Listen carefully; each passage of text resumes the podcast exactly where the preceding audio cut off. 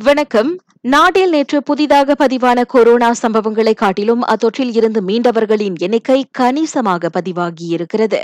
நேற்று ஆயிரத்து முன்னூற்று ஐம்பத்தி இரண்டு பேருக்கு கோவிட் 19 தொற்று உறுதிப்படுத்தப்பட்டது. ஆனால் ஆறாயிரத்து எழுபத்து நான்கு பேர் அத்தொற்றில் இருந்து மீண்டு வந்தனர். நேற்று ஐந்து பேர் அத்தொற்றுக்கு பலியாகினர். அவர்களில் ஒருவர் மட்டுமே மருத்துவமனைக்கு கொண்டு செல்லப்படும் முன்பே உயிரிழந்தவர். நோன்பு பெருநாளுக்கு பிறகு கோவிட் 19 சம்பவங்களின் எண்ணிக்கை அதிகரிக்கலாம்.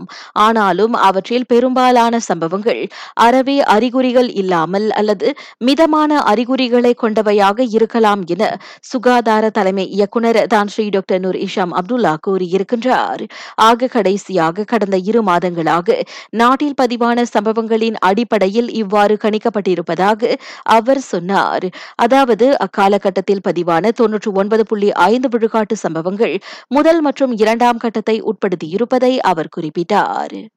இதனிடையே கொரோனா தினசரி சம்பவங்களின் எண்ணிக்கை அதிகரிக்கலாம் என கணிக்கப்பட்டிருப்பதை அடுத்து புத்ராஜயா மருத்துவமனை மற்றும் கிள்ளானில் தங்கு அம்பான் ரஹீமா மருத்துவமனையில் சுகாதார அமைச்சு கோவிட் தனிமைப்படுத்துதல் மற்றும் சிகிச்சை மையம் பி கே ஆர்சியை திறந்துள்ளது.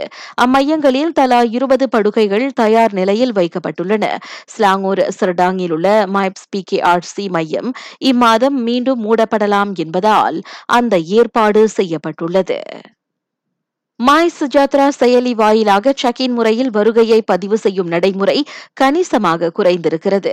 மே ஒன்றாம் தேதியில் இருந்து அதன் பயன்பாடு கட்டாயம் இல்லை என அரசாங்கம் அறிவித்ததை அடுத்து செக்இன் நடைமுறை ஏறக்குறைய எழுபத்து நான்கு விழுக்காடு சரிந்திருப்பதாக சுகாதார அமைச்சின் தரவுகள் காட்டுகின்றன.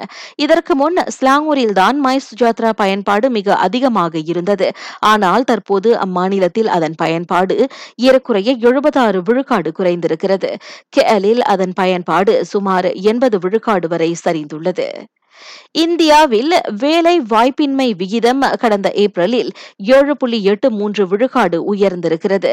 மந்தமான உள்நாட்டு தேவை மற்றும் விலைவாசி உயர்வு இவற்றுக்கிடையே மெதுவான பொருளாதார வளர்ச்சி ஆகியவை காரணமாக ஏப்ரலில் இந்தியாவில் வேலை வாய்ப்பின்மை விகிதம் உயர்ந்திருப்பதாக இந்திய பொருளாதார கண்காணிப்பு மையம் ஒன்று நடத்திய ஆய்வில் தெரிய வந்துள்ளது நான் சௌரியம்மாள் ராயப்பன் வணக்கம்.